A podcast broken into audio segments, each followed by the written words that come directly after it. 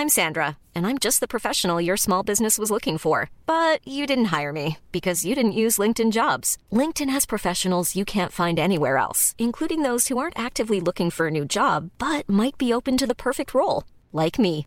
In a given month, over 70% of LinkedIn users don't visit other leading job sites. So if you're not looking on LinkedIn, you'll miss out on great candidates, like Sandra. Start hiring professionals like a professional. Post your free job on linkedin.com/people today. Tarde a tarde, lo que necesitas saber de forma ligera, con un tono accesible. Solórzano, el referente informativo.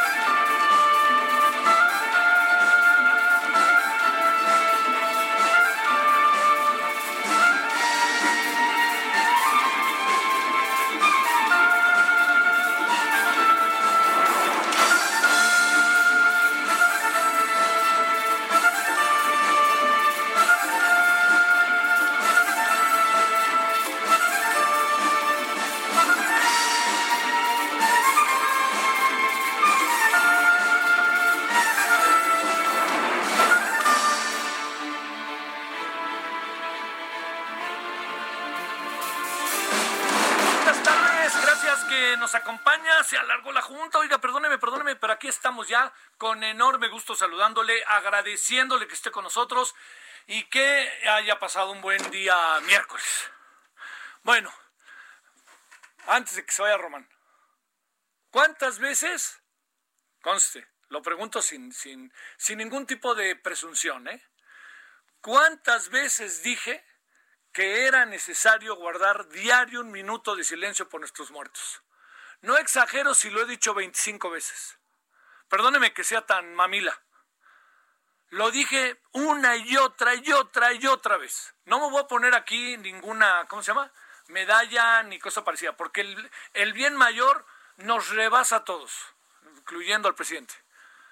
No sabe qué gusto me da que hoy hayan decidido hacerlo a partir de hoy. La verdad. Yo sé que el presidente no sabe sí sabe quién soy, pero no sabe ni que estoy yo diciendo lo que digo. Él tiene ahí otros interlocutores en esa materia, pero sí me caiga. Digo, perdón, yo iba a decir una palabrota. No, pero sí, no marchen. espérame, no puede ser posible que no lo hiciéramos.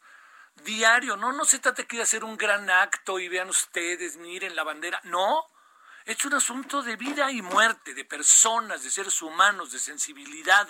De eso se trata. Entonces, agradezco, como parte de la ciudadanía, que se haya tomado esta decisión. No creo tener nada que ver con la misma. Lamentablemente me gustaría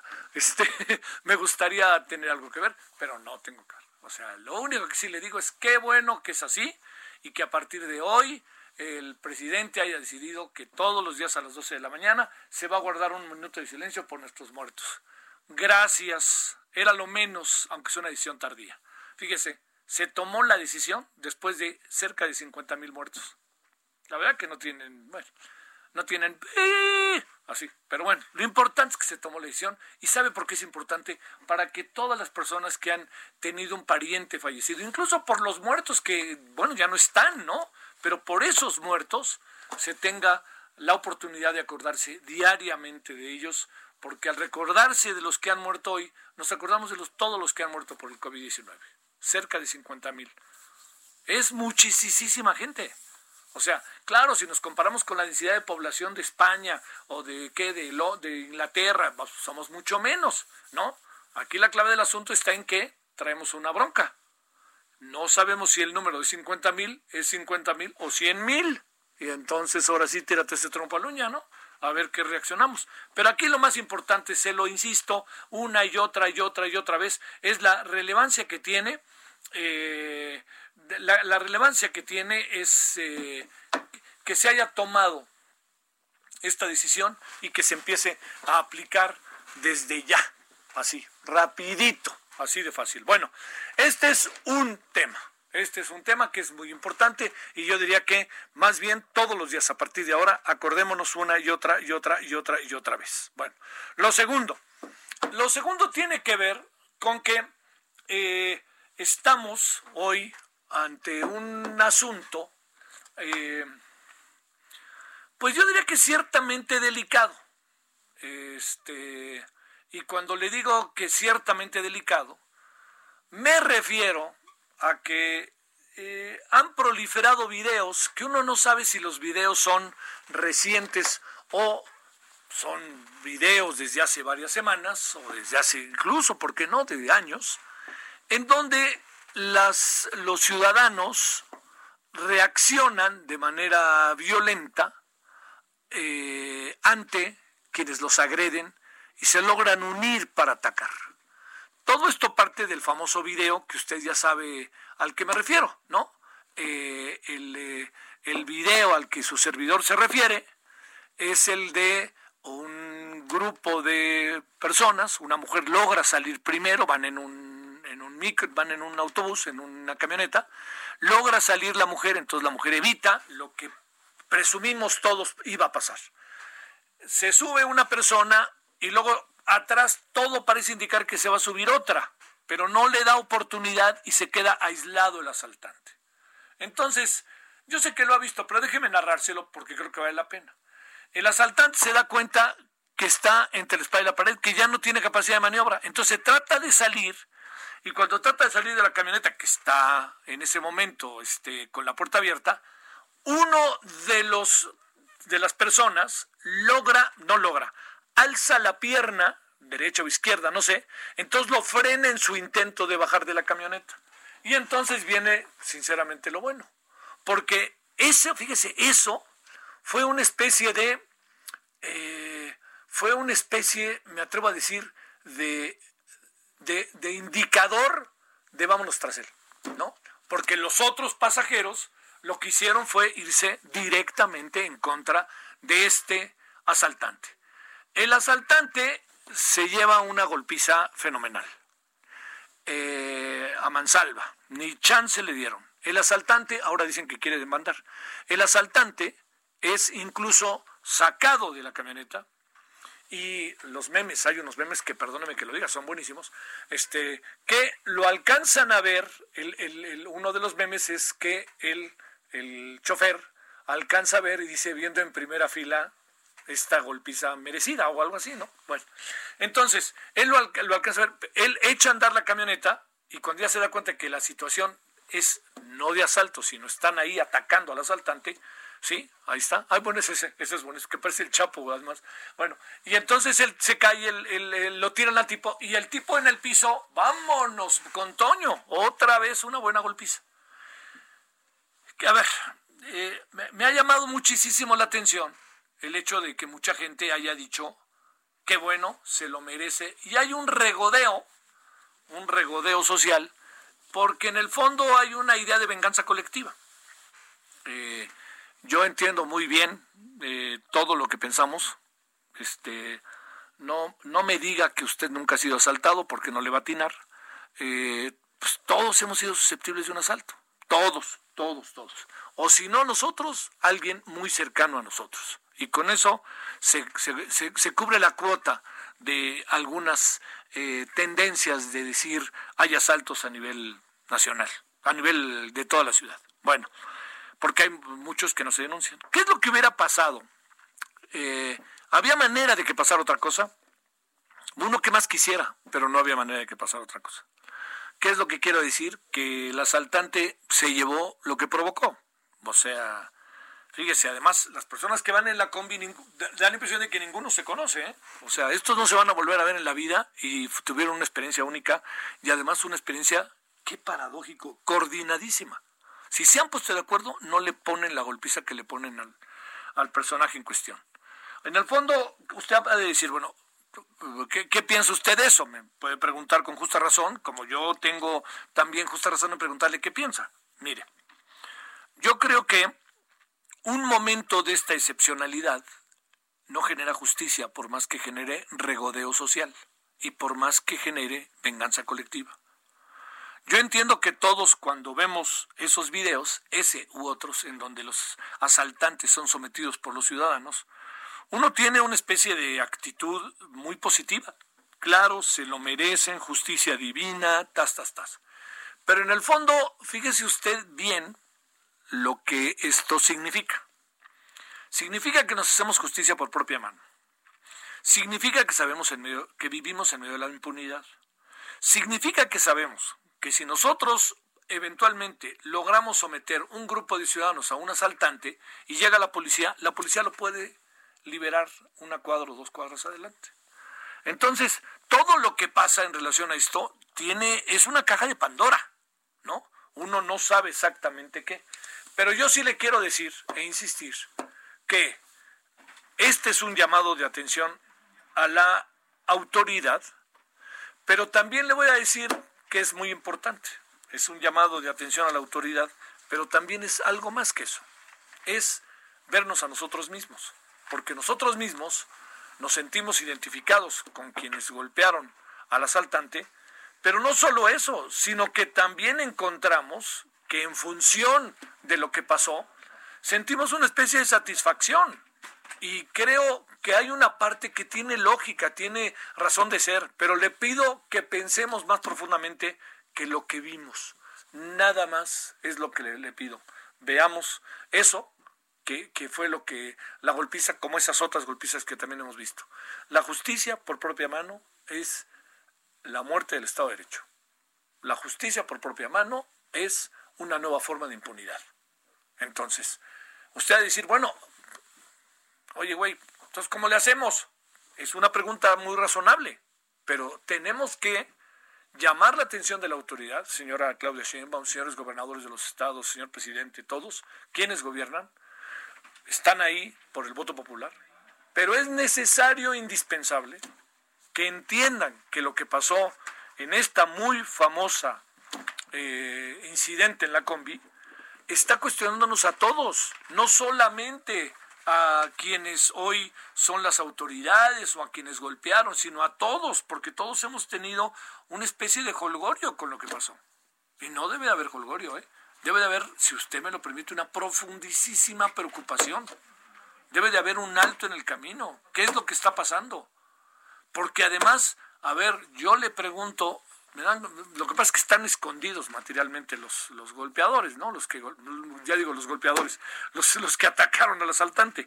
Pero yo le digo, a ver, ¿qué cree que en el momento en que empezaron a golpear al asaltante estaban pensando los que lo golpeaban. O sea, hay una parte que no se piensa. Cuando se suelta un santo mandarriazo, hijo, está difícil razonar. Bueno, voy a ver y ahorita filosóficamente, no, ni más. Viene el golpe y vámonos. Pero lo que sí le digo es que seguramente lo que había detrás era rabia, impunidad de la autoridad, enojo de que los asaltantes hacen lo que quieren.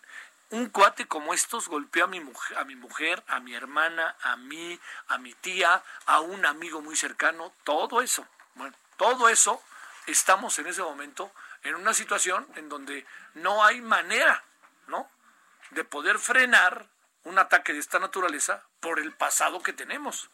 Pero va de nuevo. La no justicia y la no justicia en este sentido de la autoridad y la justicia por propia mano eliminan el Estado de Derecho e incluso nos meten en procesos en donde no hay civilidad, no hay civilidad ni relación entre los que vivimos en sociedad. Esto es para pensarle, ¿eh? No crea que, o sea, entiendo muy bien lo que pasó y créame, se lo digo, nomás de pensar lo que a mí me pasó, que no fue tan delicado, pero lo que le ha pasado hace 3 días a un amigo, así, de fácil, ¿no? Uno dice, hijos de su... ¿Pero cómo es posible? ¿Cómo pueden actuar así? ¿Qué sucede? ¿Qué pasa, chingado? ¿No? Bueno, eso que fue la reacción de estos hombres no significa que sea la reacción que la sociedad debiera tener ante una circunstancia de esta naturaleza. Bueno... Entiendo que es un tema además muy controvertido, ¿no? Y que entiendo que pues, cada quien puede tener, en honor a la verdad, sus propias miradas y sus propias interpretaciones del mismo. Lo entiendo muy bien. Pero yo sí le digo, no entremos en el terreno en donde estamos nosotros haciendo todo aquello de lo cual rompe con nuestro sentido de convivencia a pesar de las circunstancias. No voy a salir ahorita, pongan la otra mejilla. Claro que no. ¿No? Pero la gran pregunta aquí son 2 cosas. 1, ¿dónde está la autoridad? Y 2, ¿dónde estamos nosotros mismos que estamos llegando a estos hartazgos y que no tenemos concesión y que cuando vemos la oportunidad hacemos lo que hicimos? Porque ahora el asaltante que quiera demandar o que se quiera poner como muy aislado, y miren lo que me hicieron, señor, no se haga. Usted iba por ellos y atrás de usted venía un hombre armado. Así que no marche, usted no trae armas nada más para poder juntar todo lo que le estaba quitando a personas que son como usted, a personas que tienen la edad seguramente de usted, hasta el físico, se dan cuenta que todos más o menos tienen un físico, los que estaban arriba, eran hombres fuertes los que lo golpearon, un mandarriazo de uno de ellos, caray, ¿no? Además estaban con todo, ¿no? Así que ahora si viene una demanda será otro capítulo, pero en per se el asunto, quiero insistir, lo que pasó es un asunto que nos cuestiona a todos, la autoridad, pero a nosotros mismos también. Cuidado con la venganza colectiva y pensar que esa venganza colectiva nos da satisfacción. No nos las da, porque al contrario, nos meten unos vericuetos dificilísimos de salir. Bueno, para pensarle, ¿no? ¿Le parece? Bueno, vámonos a las 16:18 en la hora del centro. Solórzano, el referente informativo. Le cuento en este día que es 5 de agosto, es día de la semana, miércoles, mitad de semana. Como ustedes sabemos, siempre he tenido particular atención en el tema de las universidades. Hemos hablado con varios rectores en Heraldo Televisión y ahora lo hacemos con el rector de la, en verdad, muy, muy popular en cuanto a también la matrícula, Universidad de Guadalajara, Ricardo Villanueva Lomelí. Rector, ¿cómo has estado? Muy buenas tardes. ¿Cómo va Guadalajara? Muy buenas tardes. Javier, pues con el gusto de estar contigo y con todo el auditorio. Todo bien en Guadalajara, Javier, como andamos en el mundo con la pandemia, pero dando la batalla. Eso me parece bien. Además, bueno, yo sé que está descentralizada la universidad en cuanto a sus campus, pero, ¿qué matrícula tendrá en este momento la universidad, rector?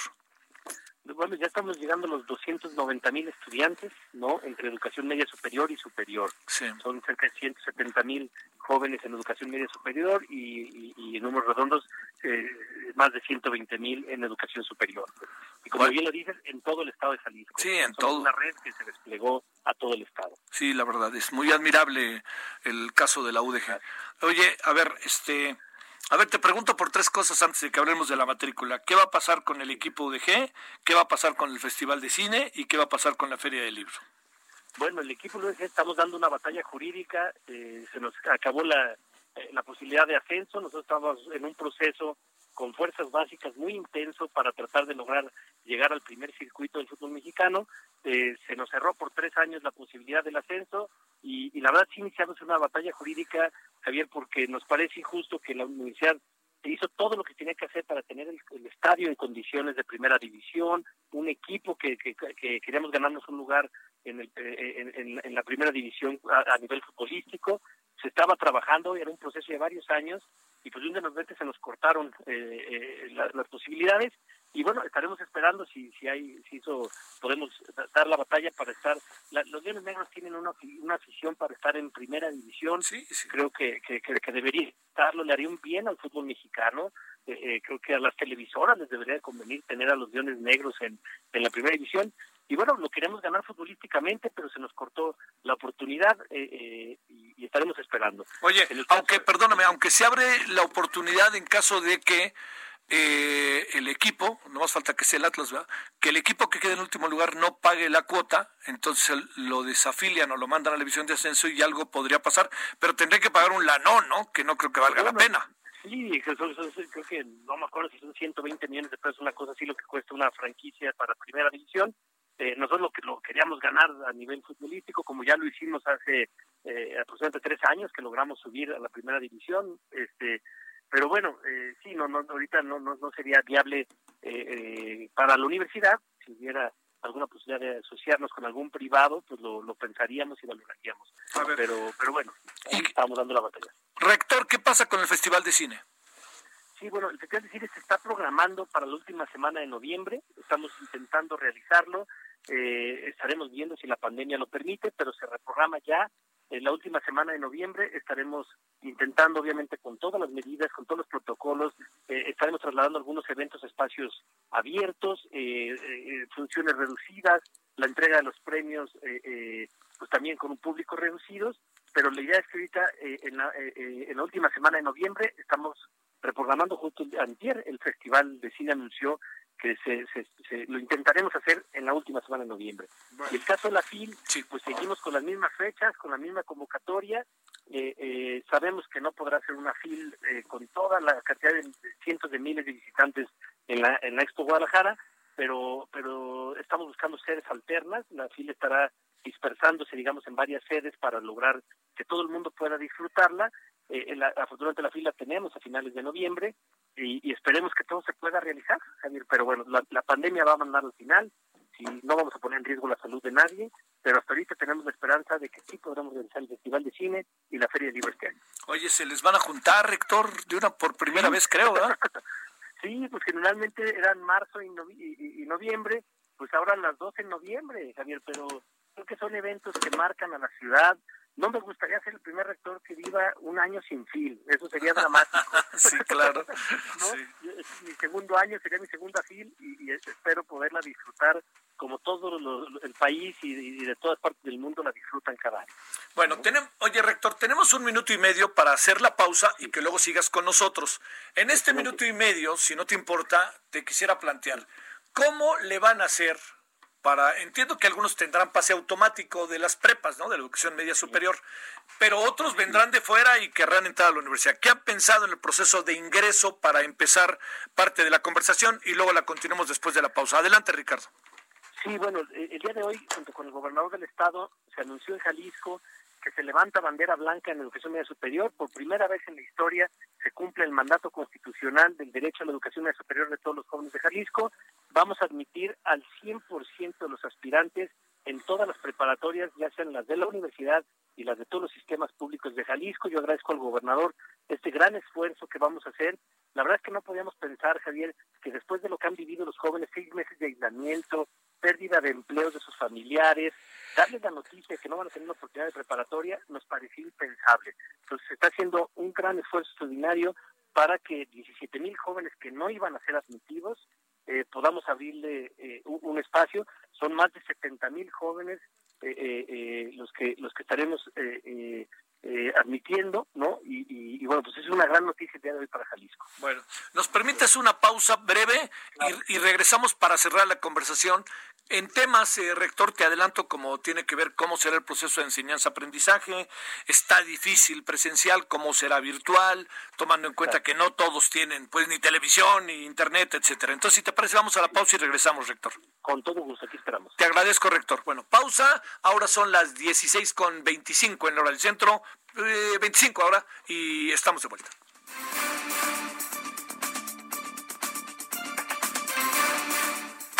El referente informativo regresa luego de una pausa. Estamos de regreso con el referente informativo.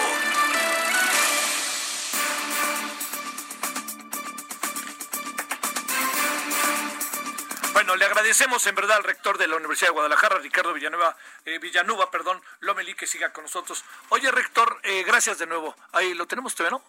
Ya, a ver, espérame tantito, ya casi lo estamos, ya estamos. Gracias de nuevo, rector, que sigues con nosotros. Déjame plantearte, a ver, ¿qué dificultades están empezando a enfrentar, que ya las enfrentaron en el pasado semestre? ¿Cómo va el proceso de enseñanza-aprendizaje, la educación a distancia, que sé que hay experiencia en ello, pero ahora entramos ya a toda la universidad en su conjunto? ¿Cómo van desarrollando las cosas, rector? Sí, bueno, el semestre pasado fue muy abrupto el cambio a la virtualidad, pero para todos hicimos lo mejor posible como universidad, logramos pasarnos a plataformas virtuales, hubo un proceso de formación de profesorado express, hicimos cursos, estamos realizando ahorita talleres con la Arizona State University, que tiene un sistema virtual enorme y es muy parecido a nuestro sistema. Entonces ha sido todo un reto de formación de profesorado, de generar competencias, y afortunadamente la Universidad de Guadalajara pues tenía cierta infraestructura tecnológica que nos ha permitido eso. El cierre del ciclo anterior pues fue complicado, pero logramos sacarlo, no se perdió el semestre, y bueno, el inicio del próximo, nosotros queremos priorizar, por ejemplo, los primeros semestres, o sea, empezar una trayectoria académica sin conocer a tus compañeros, sin conocer a tus profesores, nos parece complicado, entonces priorizaremos que en la primera oportunidad los que puedan volver a la presencialidad sean los primeros semestres. Uh-huh. La segunda prioridad son los que se gradúan este semestre, o sea, los que se graduaron el semestre anterior, pues fue dramático despedirlos virtualmente, entonces trataremos de segunda prioridad los que terminan el siguiente ciclo, en cuanto se pueda la presencialidad, dárselas a ellos. Y lo tercero son las materias que es imposible de virtualizar, o sea, el tema de ingenierías, el tema de algunas clases de medicina, de las ciencias exactas, sobre todo, pues las prácticas de laboratorio necesitan presencialidad. Entonces, lo que estamos haciendo es un plan, pues sí, empezar virtual, como vamos a tener que iniciar todas las universidades del país, pero en la medida de lo posible que recuperemos cierta presencialidad con estas prioridades. En el camino, pues seguir formando al profesorado, seguir generando competencias tecnológicas. Nosotros hicimos un programa de préstamo de 1.500 computadoras porque había muchos estudiantes que tampoco tenían equipo de cómputo en sus casas y que ahora los que tenían, pues el papá estaba haciendo homework, el hermano homeschool. Entonces hicimos un esfuerzo de 1.500 computadoras que se prestaban, que de todo fue insuficiente, pero bueno, ha sido todo un reto para las instituciones públicas por ser masivas. Imagínate, nosotros con 270,000 estudiantes más, pues ha sido todo un reto, pero creo que lo hemos enfrentado de la mejor manera. Reconocemos que hay un rezago educativo, que en cuanto la presencialidad nos lo permita, haremos cursos de remediación que ya estamos diseñando para que cada unidad de aprendizaje, quien tuvo un cierto retraso, se pueda recuperar académicamente. Oye, rector, es que sí está peleagudo y vas a una universidad como la UDG, la Universidad de Guadalajara. Sí. A ver, una pregunta que tiene que ser más que ver, rector, con el tema de enseñanza-aprendizaje. ¿En qué etapa entramos, así te lo digo, en función de lo que vamos a vivir, en el aprendizaje de los estudiantes? ¿Disminuirá, no disminuirá? ¿Es una transición? ¿Estaremos en el preámbulo de cambiar el sentido de asistir a clase, el sentido de las escuelas? ¿Qué presumes en tu experiencia como rector en estos años y tu experiencia de muchos años en materia académica que podríamos enfrentar, y más en las universidades tan grandes, ¿no?, como la UDG, la UNAM, el Poli, la UAM, y otras universidades de los estados, ¿no? Sí, bueno, yo creo que además de lo académico, Javier, hay un proceso de socialización que es irreemplazable de manera virtual. O sea, yo creo que pensar en la virtualidad total, las universidades, estaríamos sacrificando un proceso de socialización que es necesario a la edad, nosotros que tenemos preparatorias desde los 15 años, no sería recomendable sacrificar ese proceso de socialización con modelos virtuales al 100%, sobre todo en preparatoria. Pero lo cierto es que lo que yo diría, Javier, es que claro que nos tenemos que repensar las universidades. Esta pandemia nos obliga a pensar totalmente distintos. Yo creo que los contenidos de lo que enseñamos sí necesitamos repensarlos. O sea, sí necesitamos buscar esquemas, los que se llaman blended, o sea, esquemas más flexibles, en donde los estudiantes cada vez tengan efectivamente menos carga de horas presenciales o un esquema híbrido, en donde tengan ambas experiencias, que tengan la presencialidad, porque eso es necesario en muchas unidades de aprendizaje, es imposible virtualizarlas, y que tengan la experiencia en la socialización. Pues yo sí creo que, por lo menos en la Universidad de Guadalajara, vamos a asumir el reto de repensarnos para tener esquemas más flexibles, contenidos más innovadores, y bueno, pues permitirnos efectivamente como universidad adaptarnos a nuevas realidades que nos va a exigir esta pandemia, ¿no? Y que son oportunidades. Esta pandemia ha sido una tragedia en todos los sentidos, pero también toda crisis genera oportunidad. Y yo, por ejemplo, hoy tengo a más de 7,000 profesores que ya dieron clases en línea y que antes no lo hacían. O sea, la formación de profesorado que de todos los que se subieron a plataformas virtuales, pues es una oportunidad que ya no hay que soltarla. O sea, claro, que los profesores sigan dando clases presenciales, pero también dejen trabajo. O sea, la plataforma de Classroom, por ejemplo, es una plataforma que se puede usar en las clases presenciales, pero sirve para tener chats, para subir tareas, para dejar evaluaciones de exámenes, que yo espero que hoy todos los profesores que tuvieron que subirse a esas nuevas plataformas, los sigamos usando. Entonces, veámoslo como un nicho de oportunidad. Dentro de todo lo malo que ha sido esa tragedia, pues aprovechemos las oportunidades, las universidades que nos brinda esta nueva situación. Oye, ¿qué presumes, rector, que puede pasar con ese 71% de aspirantes de la admisión, que se elimine el examen de admisión? ¿No te inquieta que entren con procesos de formación muy desigual? Sí, bueno, si de por sí ya los hay, o sea, yo creo que recibimos, nosotros en nuestro sistema de educación media superior, recibimos de las secundarias estudiantes con muchísimas diferencias académicas, socioeconómicas y de todos los sentidos, ¿no? Efectivamente, pues ahorita al admitir al 100% de los estudiantes que vienen secundaria, pues estaremos recibiendo efectivamente un mosaico de características académicas que tendremos que ir compensando en el camino con mucha inteligencia, pero además lo vamos a recibir en un proceso complicado, porque efectivamente no vamos a iniciar con presencialidad, pero daremos nuestro mayor esfuerzo, Javier, por reducir esas simetrías. Lo que sí me queda claro es que siempre será mejor tener un alumno en un aula que en la calle, y que lo que podamos hacer con todas las carencias que podamos tener va a ser mucho mejor que dejar jóvenes en la calle, ¿no? Sí. Oye, pues, vamos a suponer, rector, que de repente, pues bueno, ustedes acaban recibiendo al 100% de los aspirantes. ¿Cómo le hará la universidad para recibir al 100% de los aspirantes? Digo, estoy pensando en el mediano plazo. Sí. No, bueno, para nivel superior sí es un reto mayúsculo, porque a nivel superior, o sea, ya licenciaturas, sí tenemos una admisión de cerca del 38 al 40%. O sea, el reto todavía es del 60% de los que aspiran. Carreras como medicina, en donde solo aceptamos al 9% de los aspirantes, ¿no? Entonces, a nivel superior, el reto, pues sí es enorme, ¿no? O sea, pensar en la universalidad de educación superior es algo que sí tiene un nivel de complejidad fuerte. Sí. Afortunadamente, tenemos el primer paso. En media superior ya vamos a lograr este calendario recibir al 100%.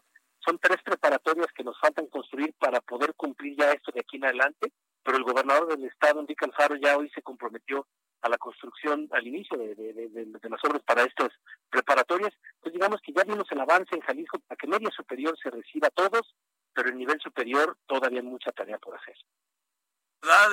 Qué gran paso, rector, y qué, pues hijo, hay que reconocerle al controvertido gobernador de tu estado que se eche para adelante, que por cierto es egresado de la UDG, ¿no?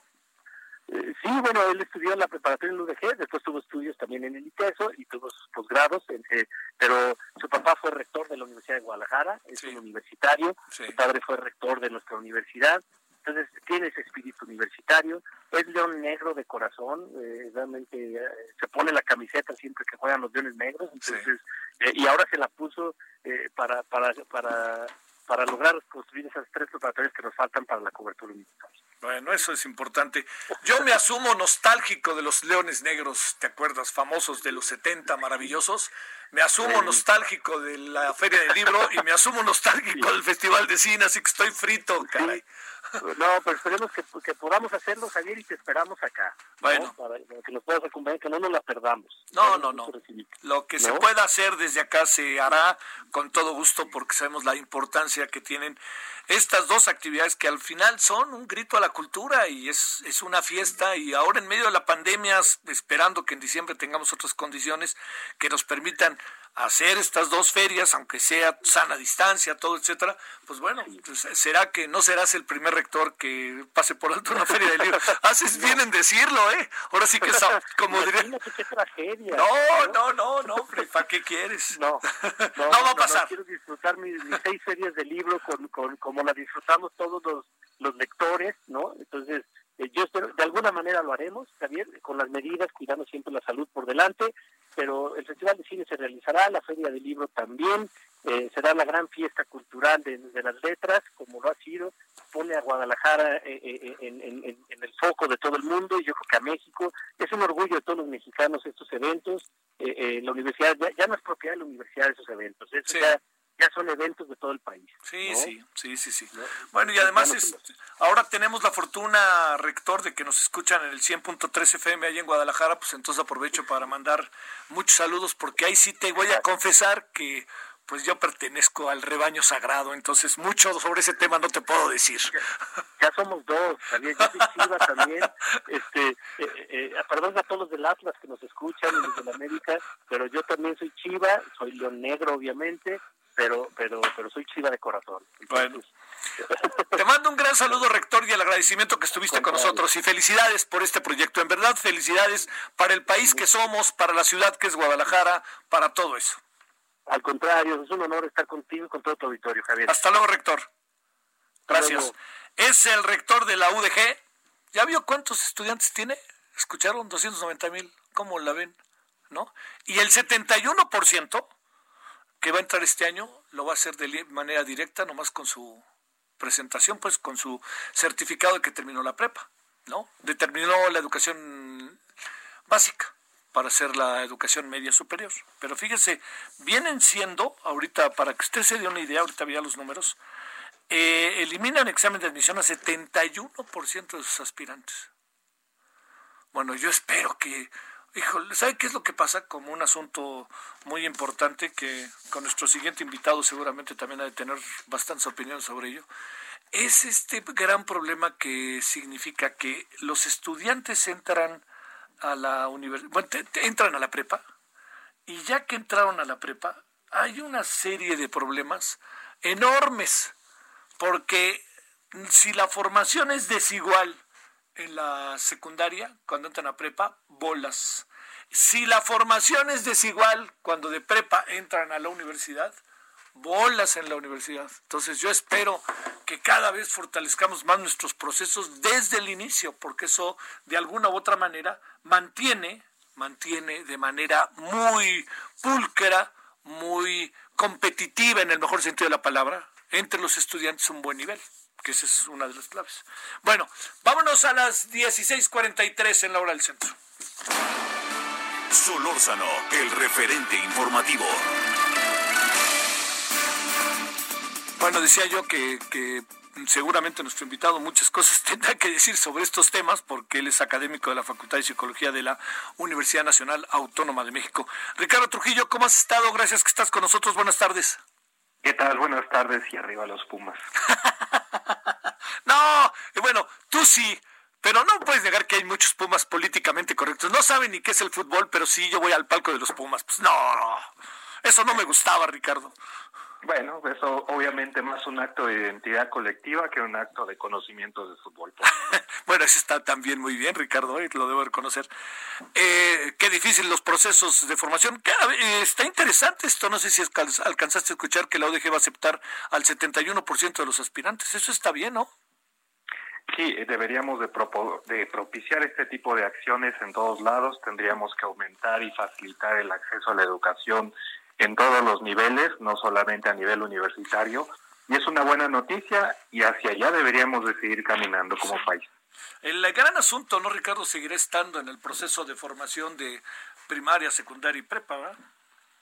Sí, por supuesto, ese es el problema. Y como bien lo dices, a veces traemos el problema de que vienen con inercias desde los niveles inferiores y que desde allá tendríamos a veces que empezar a trabajar con ellos.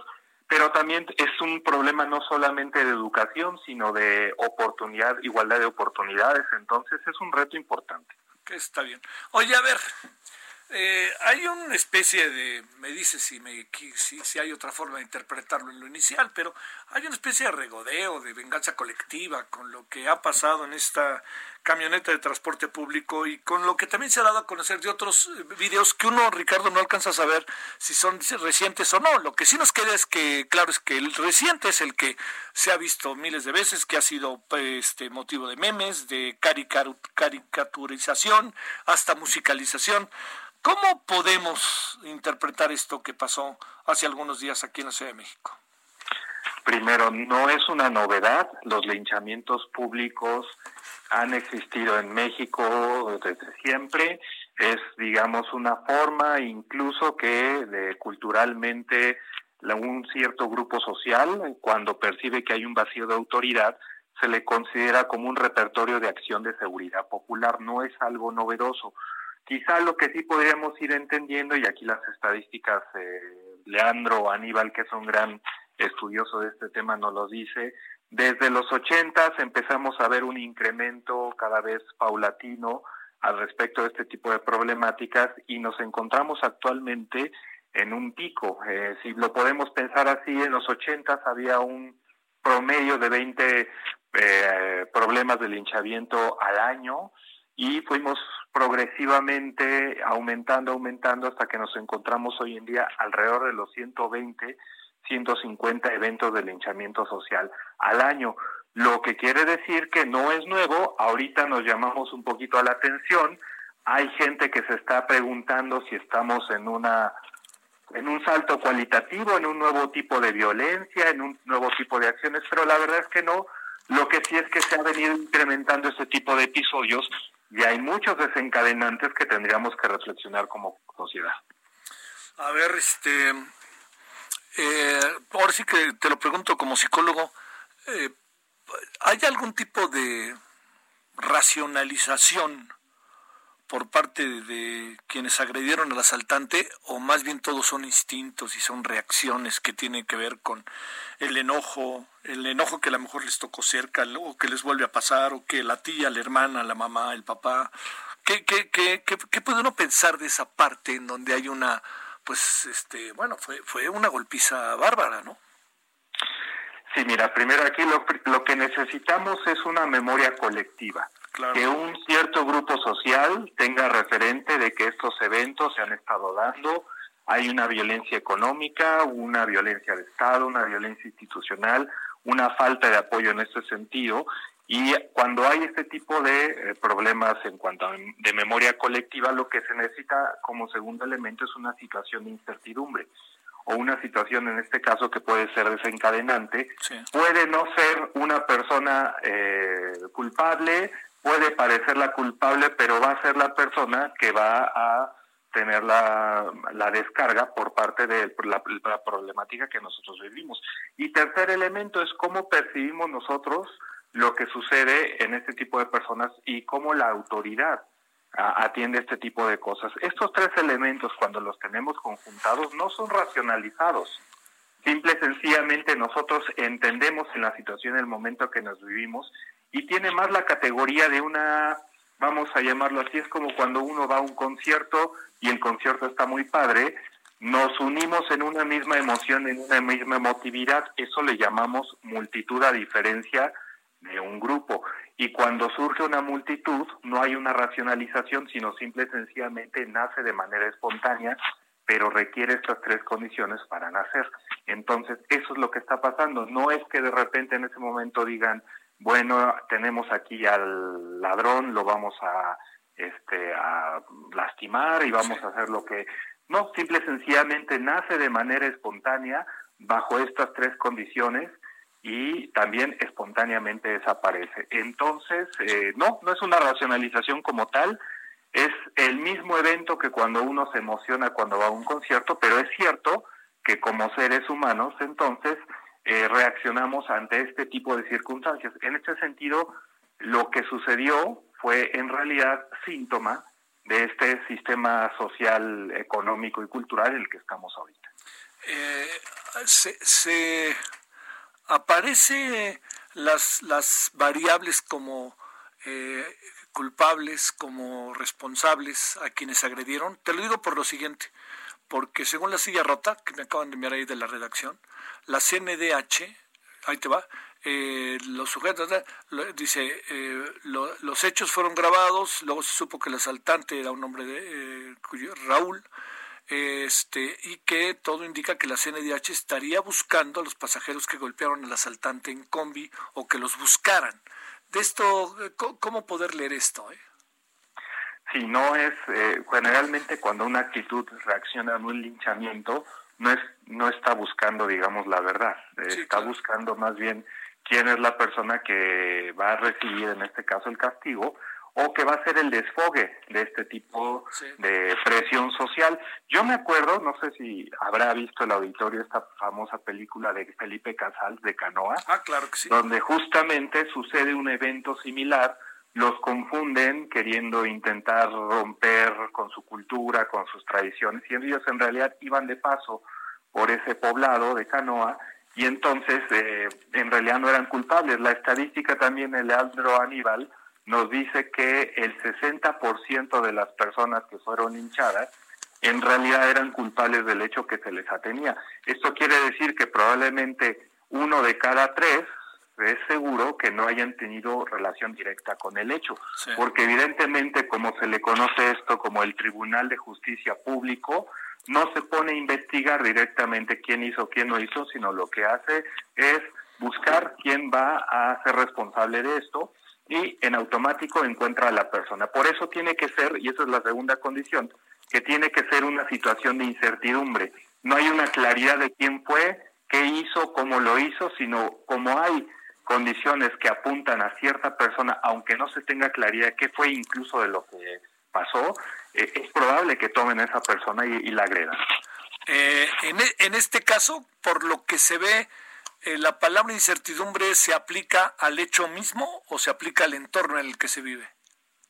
Se aplica, por ejemplo, a la situación. No se sabe directamente qué está pasando, si es directamente una agresión o no. No se conoce directamente al agresor, se le ubica a tal persona pero no se sabe o no se pregunta si en realidad es él o no es él. Sí. Puede ser una persona a lo mejor que tenga ropa similar, digo, no fue el caso de la combi, por supuesto, pero estoy hablando en general de este tipo de eventos.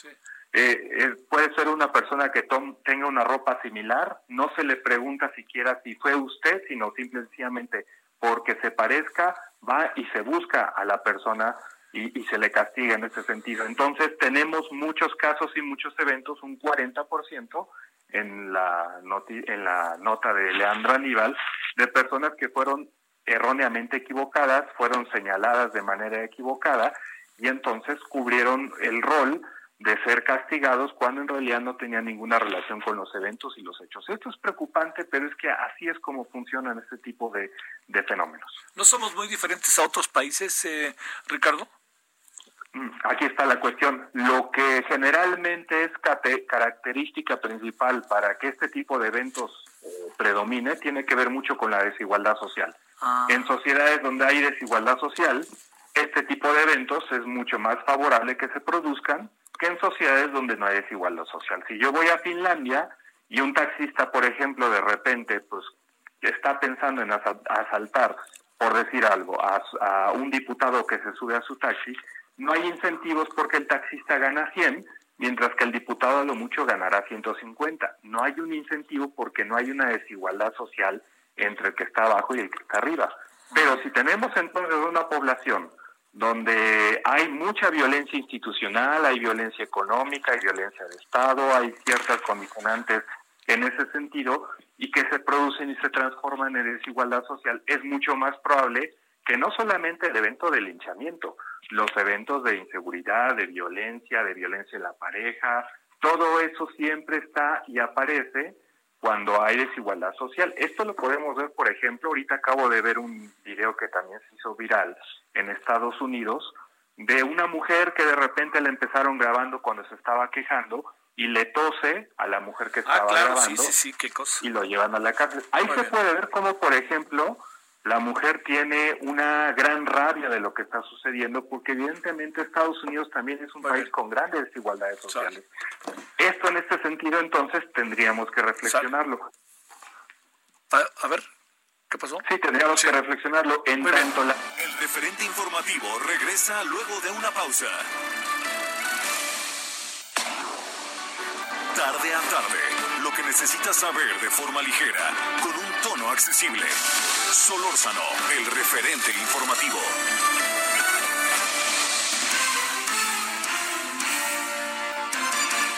Agradezco a Ricardo Trujillo que nos haya aguantado un momentito más, académico de la Facultad de Psicología de la UNAM, 98.5 de FM, Heraldo Radio, y estamos a las 17 horas en la hora del centro. Ricardo, nada más para cerrar, que abruptamente tuvimos que interrumpir, te pregunto, estabas narrando lo que sucedió en Estados Unidos con una mujer que le acaba tosiendo a otra, y hacías una reflexión al respecto sobre eso. Adelante, Ricardo. Solamente eso, que la desigualdad social provoca este tipo de eventos, y Estados Unidos es un país muy desigual. Y en la escena uno puede ver, por ejemplo, el rostro enojado, molesto, violento de la señora. Eso sucede mucho en sociedades donde este tipo de cosas se han estado acumulando a lo largo del tiempo. Y por eso lo podemos encontrar no solamente, digamos, en poblaciones rurales, sino que también en sociedades más avanzadas podemos encontrar este tipo de comportamientos. Entonces, aquí la reflexión y la recomendación es esto: como sociedad tendríamos que pensar que cuando suceden este tipo de eventos de linchamiento, el problema no es en sí mismo el evento, sino todas las situaciones y condiciones que llevan a él, y por lo tanto esta situación de desigualdad social va muy en correlación a la violencia que vivimos como país, y no solamente a la violencia en el caso de lo que sucedió recientemente en lo de la combi, sino la violencia que se da en la pareja, que se da en el tráfico, que se da en todos los niveles. Y eso entonces debería llevarnos una reflexión. Por eso yo pensaba un poquito lo de la nota pasada del aumento de la matrícula universitaria. Esa es una medida. Así, esa es una medida justamente para ir disminuyendo poco a poco. No es la única, pero es una medida para ir disminuyendo poco a poco estas brechas sociales entre, digamos, una población no informada, no económicamente activa o no con privilegios contra una población que tiene muchos privilegios. Deberemos de acortar esa brecha y eso a largo plazo nos trae mayores beneficios. A ver, una última, Ricardo. En un caso como el de la combi, digamos, con todos los vericuetos realmente que tiene, hay algunas evidencias, pero hay otras cosas que habrá que ver qué pasó al momento.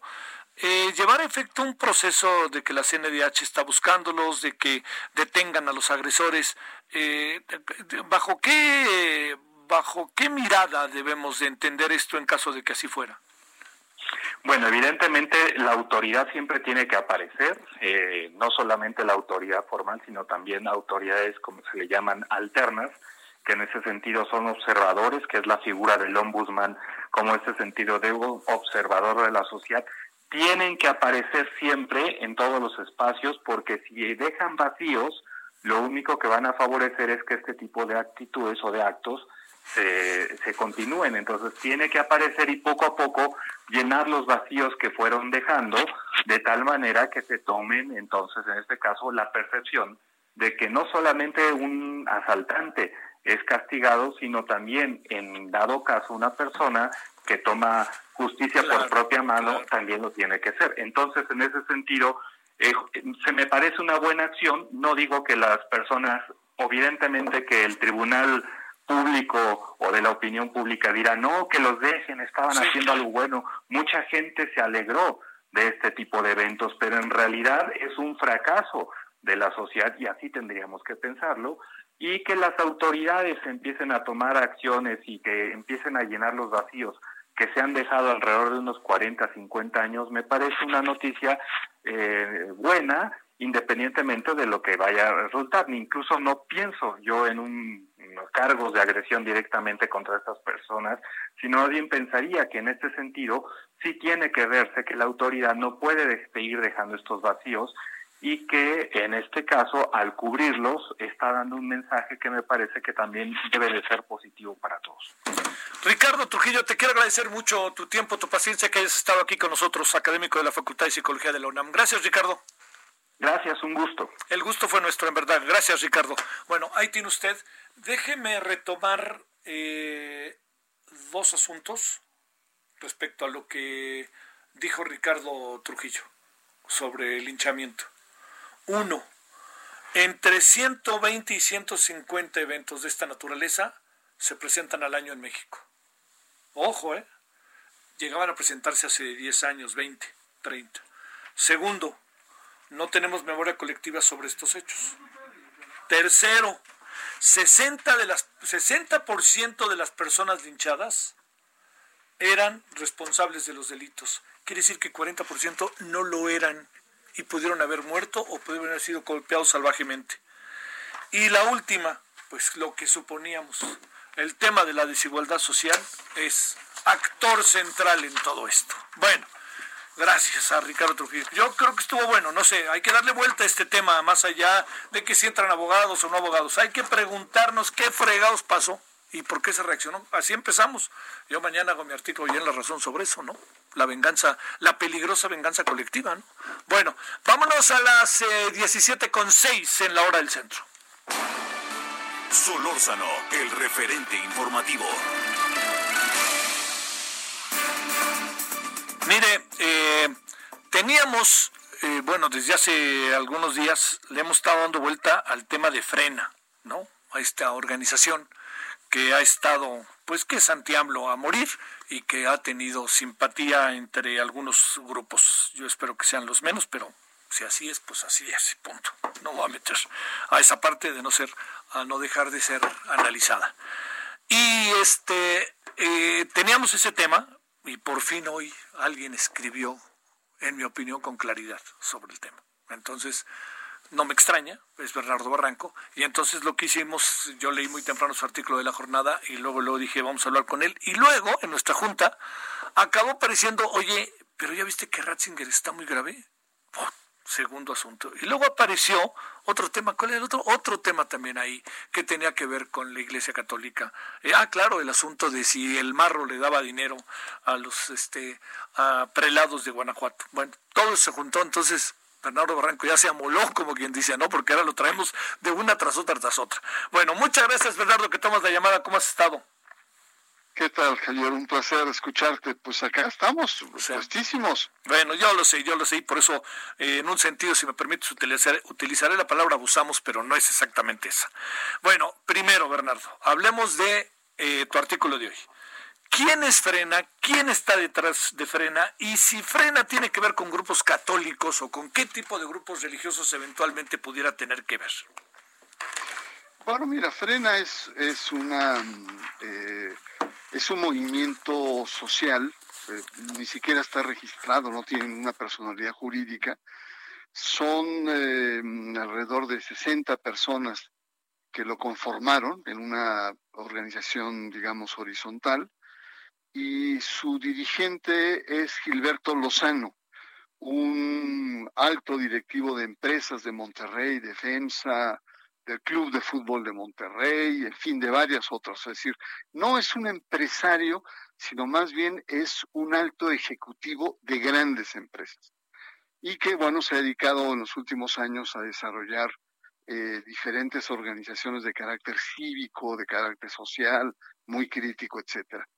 La cuestión es que frente a este clima de polarización que vivimos y frente al vacío de los partidos políticos cara a la sociedad, las condiciones se dieron para que estos grupos, digamos, de extrema conservadores, de extrema derecha, de una nueva derecha a nivel mundial y en México, salieran a la luz de manera muy fuerte, muy visible, con mucho poder en la crítica, en la confrontación, sobre todo hacia Andrés Manuel López Obrador. El único fin de Frena, es decir, el objetivo central de Frena, es lograr que en noviembre salga Andrés Manuel López Obrador de la presidencia. No hay otro más. Entonces tienen estrategias jurídicas, estrategias de movilización social, estrategias mediáticas, un fuerte trabajo en redes, etcétera. Entonces, esta es una de las características. Y bueno, pues lo más visible que hemos visto pues son estas caravanas de automóviles que han venido de más a menos, es decir, se han congregado los fines de semana, pero su capacidad de convocatoria ha venido disminuyendo. La última semana, francamente, fue muy pobre y muy raquítica la presencia. Lo interesante y lo característico acá es que dentro de estos personajes, hay personajes que son sobre todo mediáticos. Está una persona que tú conociste bien y trabajaste, que es Pedro Ferriz de Con. Entre ellos está Rafael Loret de Mola.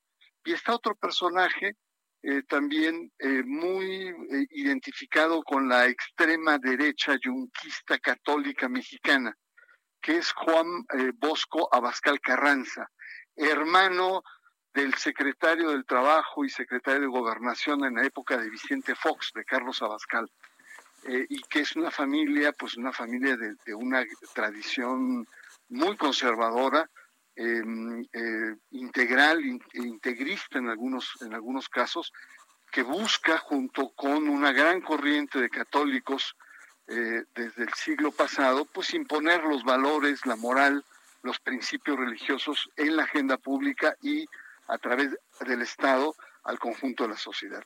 Entonces son componentes que nos hacen como repensar que estamos evidentemente no solamente frente a actores muy histriónicos, todos ellos son muy histriónicos, y particularmente Lozano es un personaje muy desagradable, y un discurso muy contradictorio y muy ambiguo. Dicen que respetan las leyes, pero prácticamente están llamando un golpe de Estado.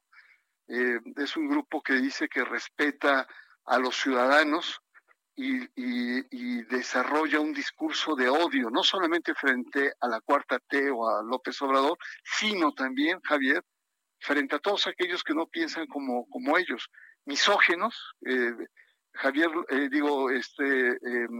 Gilberto Lozano ha declarado que las marchas de mujeres son una plaga más dañina que el coronavirus. E incluso en un debate a Tatiana la ha insultado, Tatiana Cloutier, que fueron socios hace muchos años. A la alcaldesa le llamó casi prostituta, es decir, un personaje muy iracundo, muy enojado, que permanentemente en sus videos manotea, regaña, etcétera, y que me parece pues una actitud muy teatral que algunos probablemente, sobre todo muy en contra o muy sensibles frente a la 4T y frente al estilo de gobernar de Andrés Manuel López Obrador, les gusta, les atrae, porque es una persona envalentonada, echada para adelante, etcétera. Pero evidentemente no hay un proyecto, no hay una solidez en términos, digamos, de estructura, etcétera. Por lo tanto, creo, y así lo pongo en el artículo, que vamos a presenciar futuros descalabros, pero la semilla de una nueva derecha, de una nueva ultraderecha, ahí está. Y probablemente otros, con menos teatralidad, con menos protagonismo, son capaces de articular aspectos que están muy a flor de piel en esta polarización que estamos viendo, y sobre todo este vacío que los partidos políticos están dejando en la sociedad. Y esto, digamos, facilita para que otros grupos sociales puedan, digamos, irrumpir en la agenda pública y poner nuevos planteamientos, como serían los planteamientos de una nueva derecha de corte fascista y de catolicismo, de un viejo catolicismo integral e intransigente. ver, Bernardo, digamos, lo que yo he podido ver de este grupo es un poco pues lo que ha sido fundamentalmente de medios, redes, ¿no? No pienso un poco como tú en cuanto a su cobertura y pienso igual que tú, si me lo permites, en cuanto a su contenido.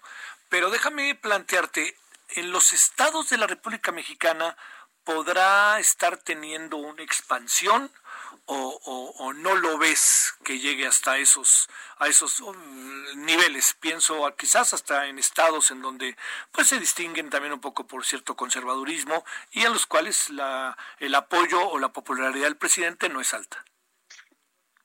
No, sí, tienes razón. Y además hay que ubicar que este movimiento nace precisamente de algunos de estos estados, principalmente de Monterrey, en donde hay muchas versiones que señalan que grupos empresariales están financiando o apoyando a Gilberto Lozano. Eso es una especie de secreto a voces. Sin embargo, sí creo que, sobre todo el discurso facilón es el que prende, ¿no? Alguien que llega y que le dice al presidente, usted es mi empleado, y usted no ha dado los resultados y está manejando mal la pandemia y está manejando pésima la economía y está creando desempleos con un tono realmente de un empresario que trata al presidente como si fuera uno de sus empleados, ¿no? Eso llama mucho porque en cierto sentido frente a este clima de polarización que estamos viviendo, pues encarna, digamos, esta ansia o estos deseos de poder corregir, cuestionar, cambiar o sacudir algo que no están viendo con buenos ojos y es el desempeño de la Cuarta Transformación y los actores y digamos, el humus político que se está creando. Yo creo que sí tiene razón. Sin embargo, las indicaciones nos muestran que iría a la baja, y esto sobre todo en la convocatoria que han tenido. Y además hay mucho de fanfarronería de Gilberto Lozano y de su grupo, diciendo que tiene 2 millones de gentes y que, es decir, que aún que fuera cierto, pues no representa, digamos, una fuerza de tal magnitud que llevaría obligatoriamente a esa ilusión de que el presidente en noviembre renuncie. Sí, no. Es un absurdo. Oye, a ver, no, el otro día yo escuchaba incluso que tengo información que en este momento la jefa de gobierno, Claudia Sheinbaum, no está dejando entrar las caravanas. Caramba, yo digo, ¿con qué autoridad se dice eso? Pero tú crees que, digo, yo la verdad que no me imagino a Claudia Sheinbaum ni a su gobierno bajo ese menester, ¿no? Y sobre todo cuando uno alcanza a ver el balance final de la cantidad de personas y de automóviles que ahora van a estar más a pie, de automóviles que hay, que se manifiestan. Pero mira, bueno, yo lo que quería, Bernardo, sobre todo era pues decir, no nos pasa por alto que es un grupo que se está manifestando y creo que no se le había dado una revisión, ¿no? Era todo como de medios, etcétera, y por eso me pareció que tu artículo pues nos hace un alto en el camino porque también nos ayuda a entender todos los vericuetos. Que por cierto, yo conocí muy bien a Carlos Abascal, muy bien, que es diferente a su hermano, pero al fin y al cabo eran del mismo talante y lo platicamos no una vez, sino muchas veces Carlos Abascal y yo, ¿no?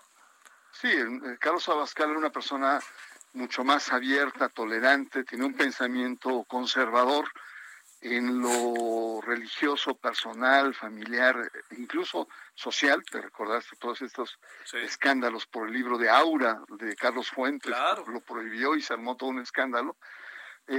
Pero la familia tiene un talante integrista que creo que lo encarna este hermano de más de 70 años que tiene, y que hay muchos miembros de la familia, pero no solamente la familia. Lo que está detrás es una organización que está ahí y que estuvo muy al acecho del gobierno de Fox y de Calderón, que es el Yunque, que es una derecha católica articulada que trabaja de manera secreta o tiene todo. Es una organización que nace muy conspirativa y que así ha actuado y que ahí está. y hay grandes capitales, hay medios de comunicación, hay intelectuales, hay nuevas generaciones de gente joven.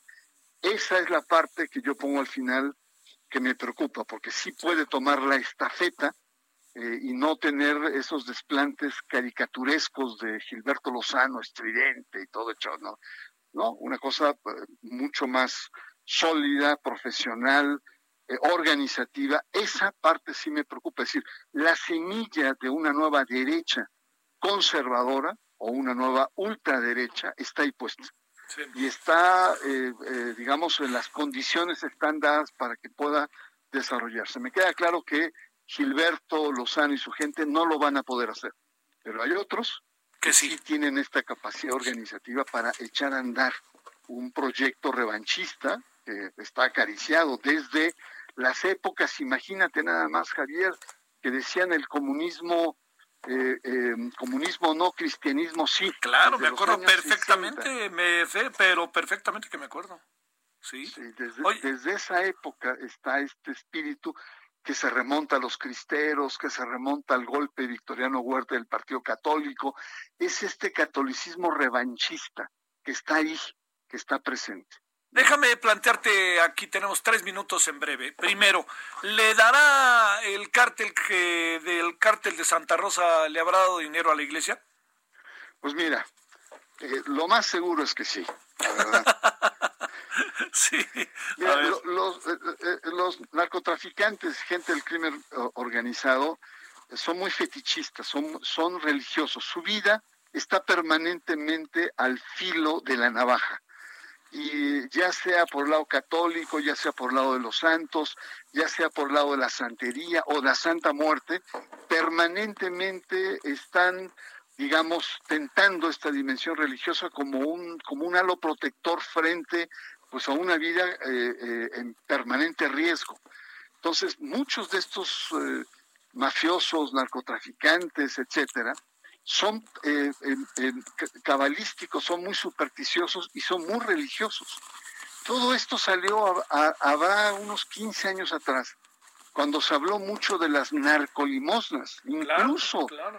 Desde el año 93, el asesinato del cardenal Posadas estaba justamente vinculado a las articulaciones que había entre el clero y los grupos de narcotraficantes. Entonces, no te extrañe, y además con ese nombre, ¿no? Santa Rosa de Lima, que bueno, es una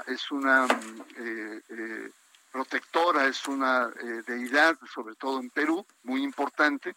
Es una advocación mariana en Perú muy importante y que, bueno, lleva el nombre de la población donde nació el marro.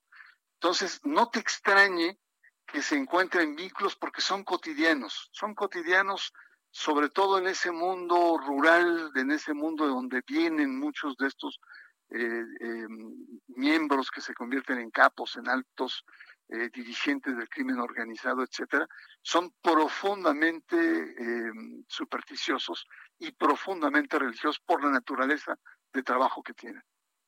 Bernardo Barranco, te agradezco mucho que hayas estado con nosotros. Javier, un abrazo muy grande. En verdad, gracias. A ver si ya hablamos de tus Chivas, a ver cómo van.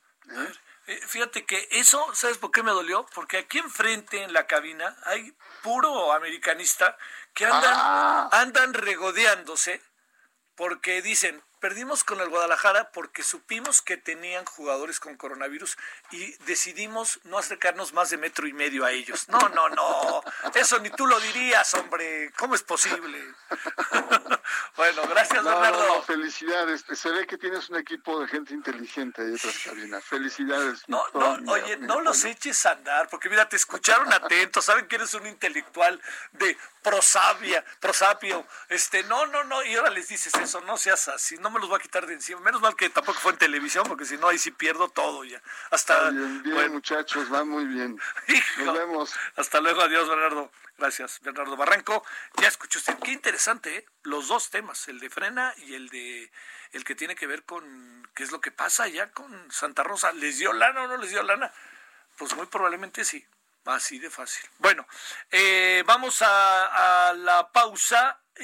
Antes de ello, le quiero decir, esta noche a las 21 horas, en la hora del centro, allá en Heraldo Televisión, más bien aquí juntito, le cuento de qué vamos a hablar. Bueno, ¿de qué tamaño es el problema económico que tiene el país?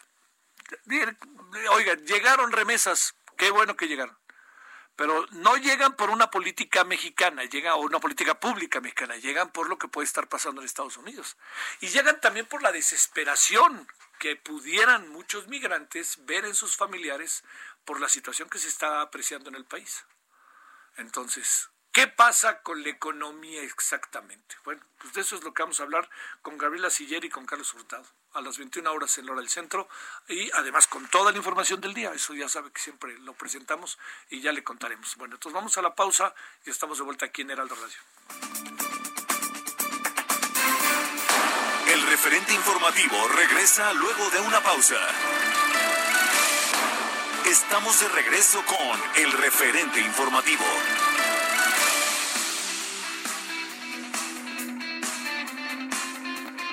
Seguimos aquí, amigos, en el 98.5 FM de su radio, y vamos a platicar en este instante de la máscara más potente, más linda y sobre todo que protege muy bien, la KN95 máxima, ¿verdad? Adri Rivera Melo, ¿cómo estás? Así es, mi querida Moni, lo dijiste muy bien, es la KN95 máxima, que es la misma que la KN95, pero mejorada, muy mejorada, y únicamente la pueden conseguir si nos marcan en este momento al 800-230-6000 o nos visitan también en hospitalar.mx. Claro. Me gustaría mencionar las razones que convierten a la mejor mascarilla del mundo en la máxima.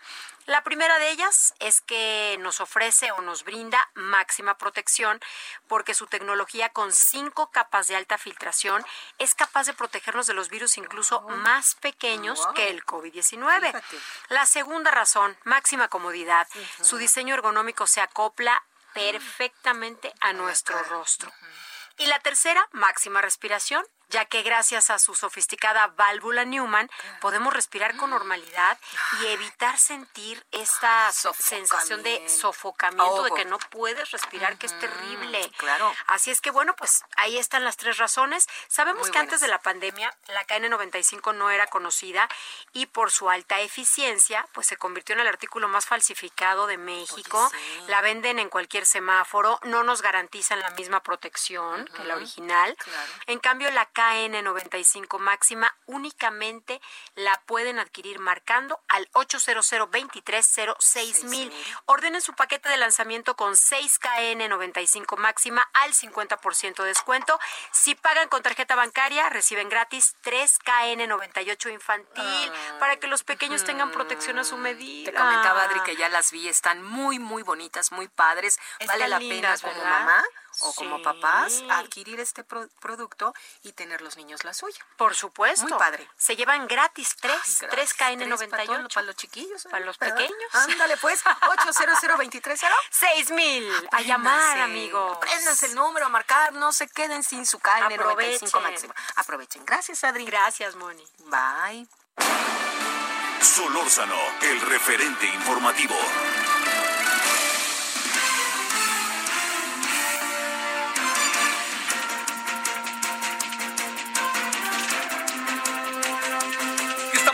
Cuando son las 17:52 en la hora, 33 en la hora del centro. Oiga, le doy un dato que le puede servir. Ya se determinaron cuándo son las vacaciones de fin de año.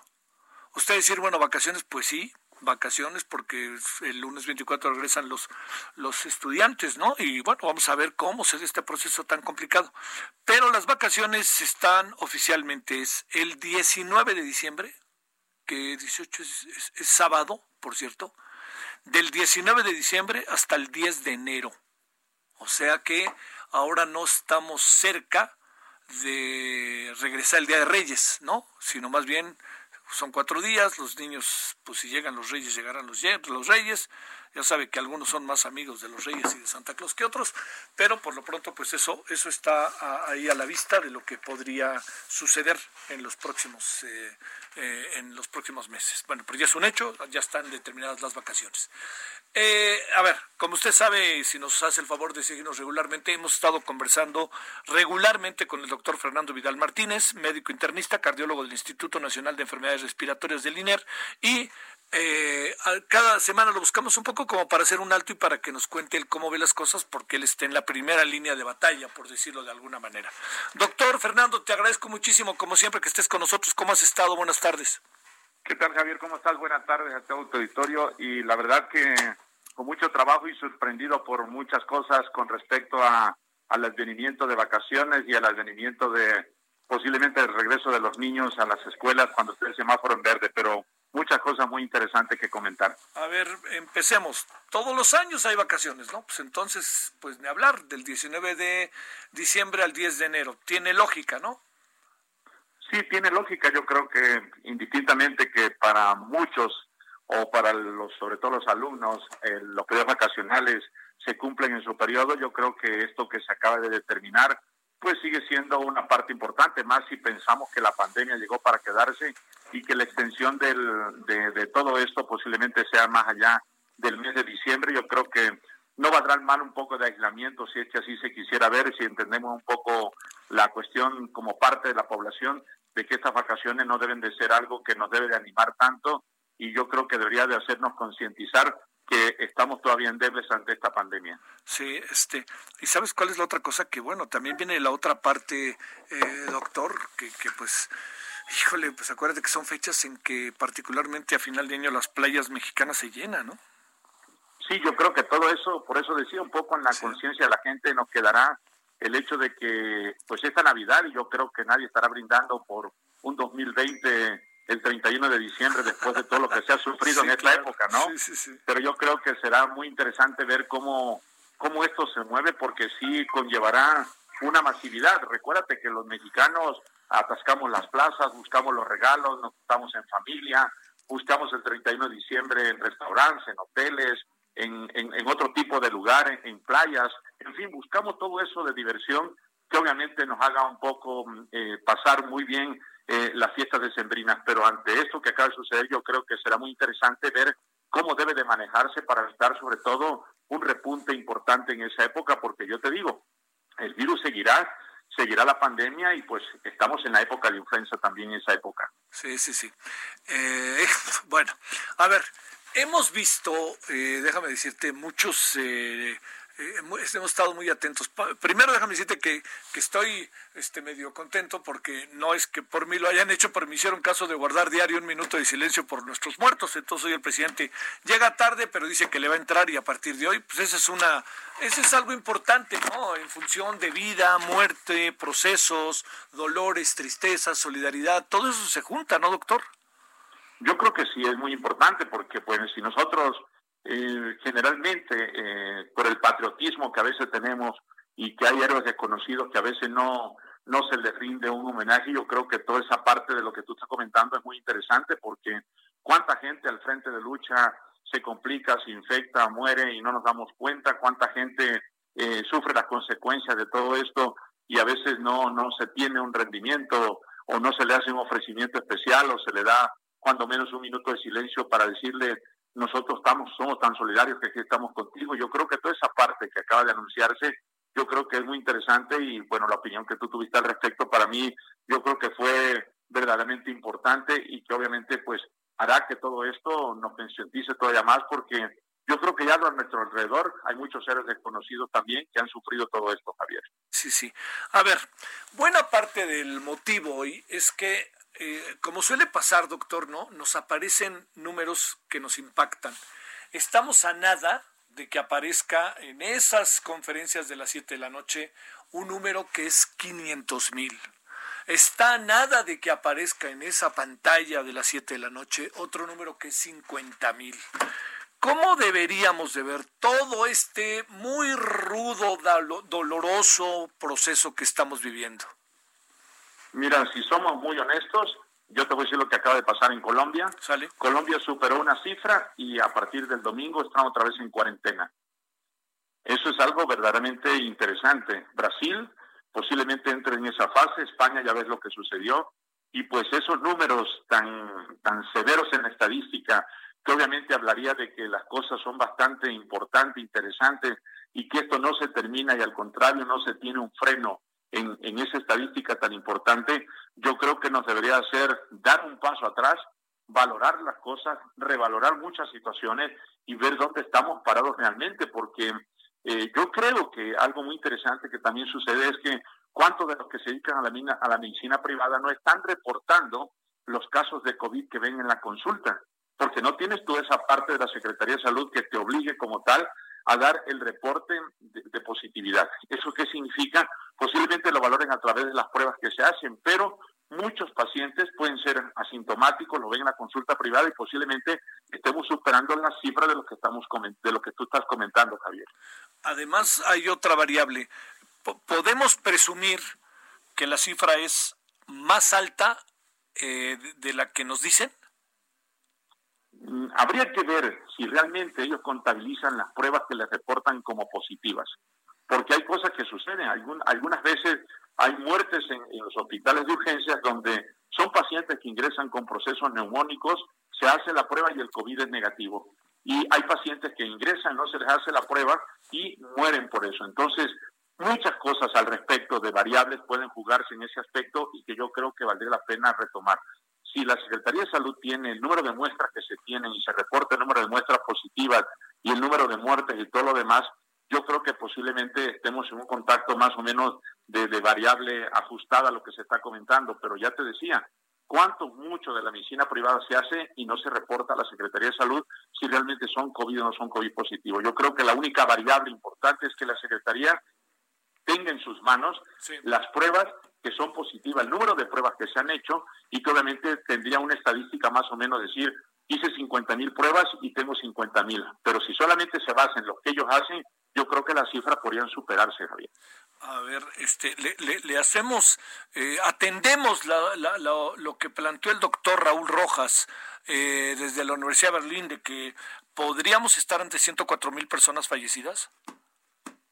Pues yo creo que a lo mejor no en esa situación tan severa, pero por ahí yo creo que no dudemos que las cosas sí se van a acercar a eso o estamos en una proporción muy alta. Yo revisaba un poco lo que sucedió en Colombia y realmente el número de muertes era más de lo que se pensó, de lo que se tenía en estadística. El gobierno echa mano para atrás y dice, nos vamos otra vez desde el 2 de agosto a la cuarentena, pase lo que pase, si no esto nos va a superar, pensando yo creo que ellos muy en el fondo ya conocían verdaderamente los datos que estaban sucediendo en ese país. Y yo creo que en México posiblemente estemos en esa situación de lo que dice el doctor y que obviamente pues habrá que revalorarlo, pero nos estamos guiando por las estadísticas. Pero si eso está sucediendo, tenemos que ver que la curva no se frena ni va para abajo, al contrario, está en ese índice que va para arriba. Eso es bastante interesante y hay que verlo. Sí. Oye, doctor, déjame plantearte más con base en intuiciones de lo que uno alcanza a ver después de todo este tiempo, que en conocimiento. ¿Podría ser una idea alternativa para algunos estados de la República Mexicana regresar al rojo lo más pronto posible antes del regreso a clase?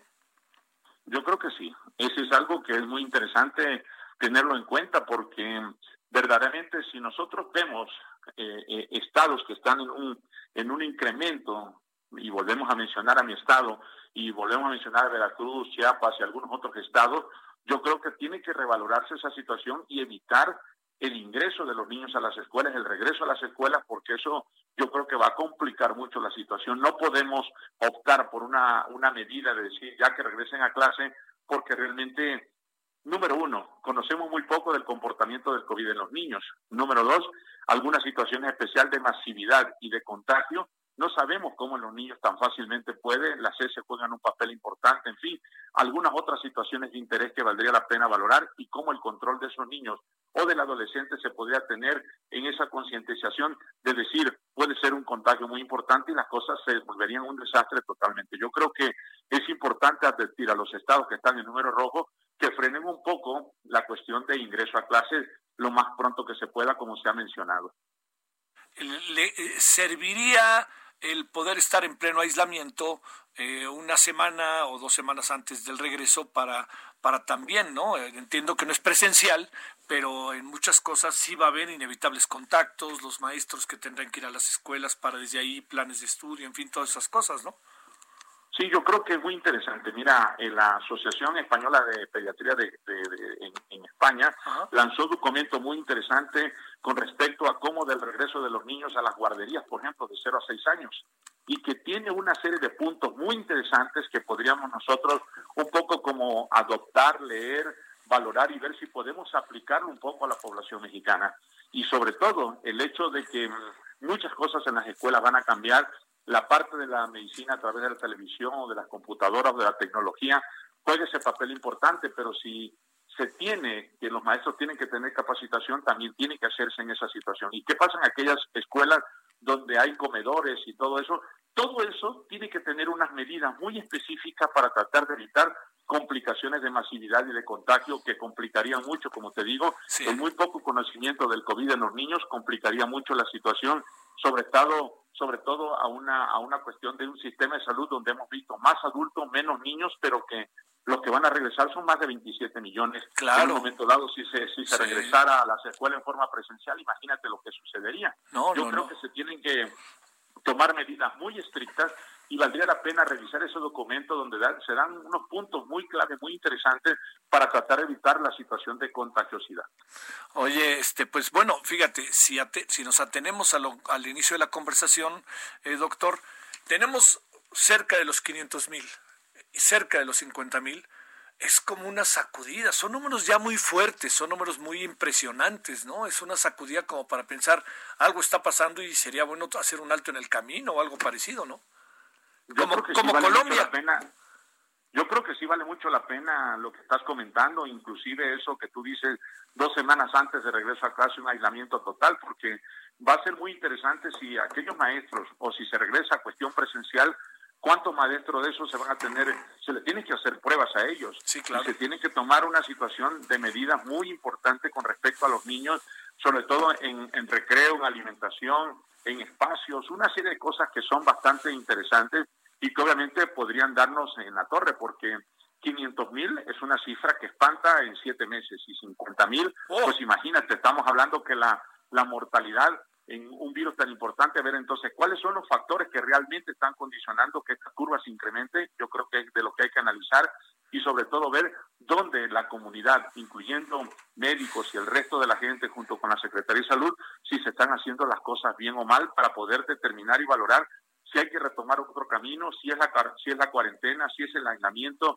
si es tratar de evitar otro tipo de focos rojos a naranjas sin una estadística completa, en fin, todas esas medidas que son muy interesantes para tratar de evitar que esto incremente más el número estadístico que estás comentando, Javier. Oye, por último, ¿cómo ha estado, doctor, el campo de batalla en el cual estás metido de lunes a domingo? ¿Cómo van las cosas allá en el Instituto de Enfermedades Respiratorias, el INER? Mira, en el instituto las cosas ahí están, hay cosas muy interesantes que están cambiando. Mucha de la población de sanidad que se fue en esta pandemia va a regresar y se tienen que hacer algunos ajustes para esa cuestión. Y obviamente pues la situación con respecto a pacientes ahí se sigue teniendo. Te comentaba la vez pasada que se ha frenado un poco el incremento, pero sigue siendo un campo de batalla bastante interesante, donde estamos viendo ahora que muchas de las situaciones está dirigida el COVID a gente más joven y que está complicando la mortalidad. Tiene que haber entonces algún factor que esté condicionando esa situación y que obviamente es importante. El hospital tiene algunos hospitales de campo que se hicieron y que han empezado a llenarse. Y ya te comentaba la vez pasada, eso te da la impresión de que las cosas se están incrementando. Entonces, yo creo que sí tenemos que ser muy conscientes porque se está reajustando ya la cuestión del COVID y cada día más el hospital posiblemente va a recibir más este tipo de pacientes y llenar los hospitales de campo que se tienen a través de la Cruz Roja. Sí. Doctor, en verdad muy agradecido como siempre, muchos saludos para ti, para tu gente, para tus estados favoritos que son Tabasco y Veracruz y el agradecimiento que hayas estado con nosotros, doctor. Sí, Javier, yo solamente comentar brevemente. Posiblemente la cuestión de querer regresar a la normalidad tiene que ser algo muy interesante. y las escuelas, que son un punto clave importante, hay que tenerlo mucho en consideración. De verdad que vale la pena revisar todo esto, revisar este documento y poder adoptarlo un poco para ver que no se complique esta masividad en los niños, que verdaderamente complicaría un sistema de salud que está ahorita en una gran lucha, Javier. Yo te agradezco el detalle y muchas gracias por todo, y pues un saludo a mi familia y a Brenda, que está en Veracruz, y a toda su familia, que hoy es el cumpleaños de su abuelo, que la estén pasando muy bien. Muchísimas gracias, Javier. Oye, con la sana distancia, ¿no, doctor? Sí, totalmente. Cada quien en una esquina, y si no, pues ni modo, pues haremos que las cosas estén bien y que obviamente pues todo funcione adecuadamente, Javier, y estamos ahí en contacto contigo. Muchas gracias, doctor Fernando Vidal. Gracias. Bueno, gracias al doctor, médico internista, cardiólogo del Instituto Nacional de Enfermedades Respiratorias, un personaje clave en el instituto. Hay como 4 o 5 personajes claves, mujeres y hombres que son claves. Este es uno de ellos, el doctor Reyesterán es otro de ellos, las cardiólogas son otros de ellos, que están ahí, ellos están en primera fila con los pacientes y todo, pero están dirigiendo el tránsito, ¿no? Rápido. Oye, doctor, tengo duda de este asunto, vámonos para acá, vámonos para allá. Son doctores y doctores ellas y ellos, en verdad, además personas formidables, como usted alcanza a apreciar, pero de un trabajo simple y sencillamente excepcional. Y yo creo que el otro día platicaba con una doctora que me decía, ¿cómo me dijo? Me dijo, el coronavirus ha hecho lo que yo, por más que intenté hacer y no pude, ¿qué fue? Bajar de peso. Le digo, no me digas que te enfermaste. No, soy doctora internista. Tú imagínate lo que es estar allá adentro. No duermes, comes mal.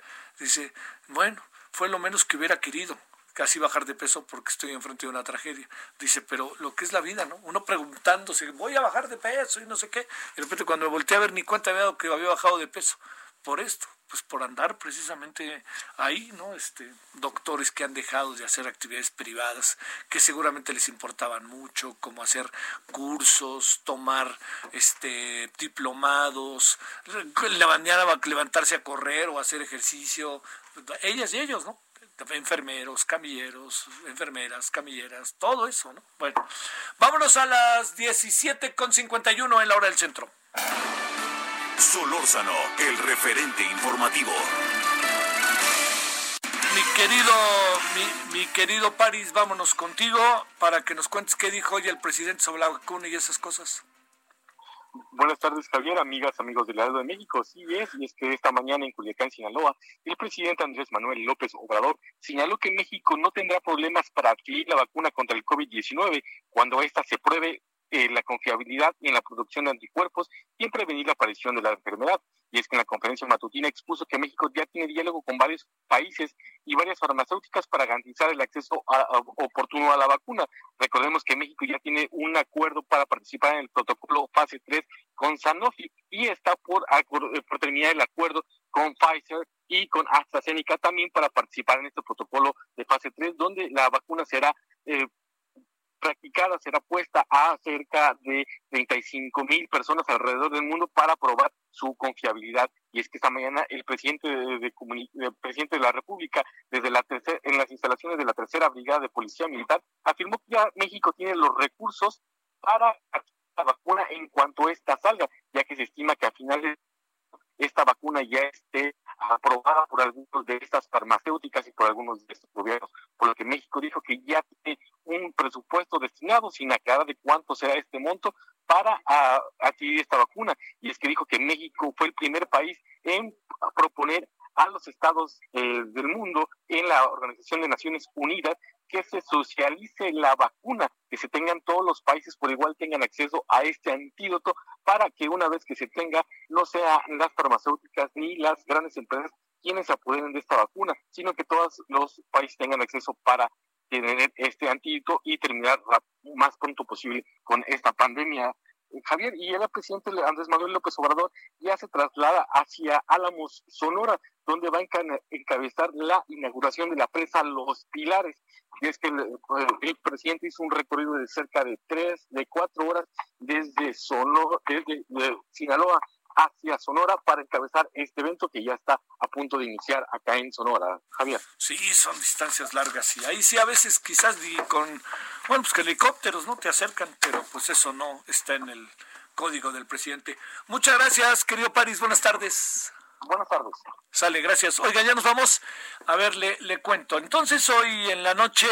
bueno, primero déjame decirle algo. Me entero que Rubén Aguilar, quien es fue el vocero del presidente Fox, pero bueno, es mucho más que eso. Él ha hecho un trabajo a lo largo de mucho tiempo sumamente importante en materia de trabajo en Centroamérica, con la guerrilla, con muchos asuntos de primerísima relevancia. Y estaba escribiendo en el periódico El Economista, pero según leo, hoy parece que le dijeron gracias por participar y le dijeron pues es una decisión que no es de nosotros. Así que, pum, pum, pum. Bueno, ahí lo anoto, no sé. Y conociendo a Rubén Aguilar, pues uno sí se sorprende, ¿no? Pero bueno, habrá que ver de qué se trata exactamente, pero por lo pronto parece que es una decisión tomada.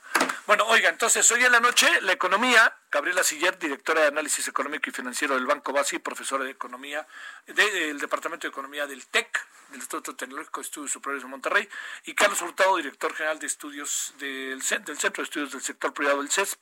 Esto será por la noche. Ojalá nos acompañe, va a ser ese tema, pero también traemos otros, traemos el tema de los linchamientos, traemos el tema de toda la información que a lo largo del día se ha presentado, derivados de lo del Líbano, que fue terrible, y bueno, pásela bien, tenga buena tarde y hasta el ratito. Adiós. Hasta aquí, Solórzano, el referente informativo.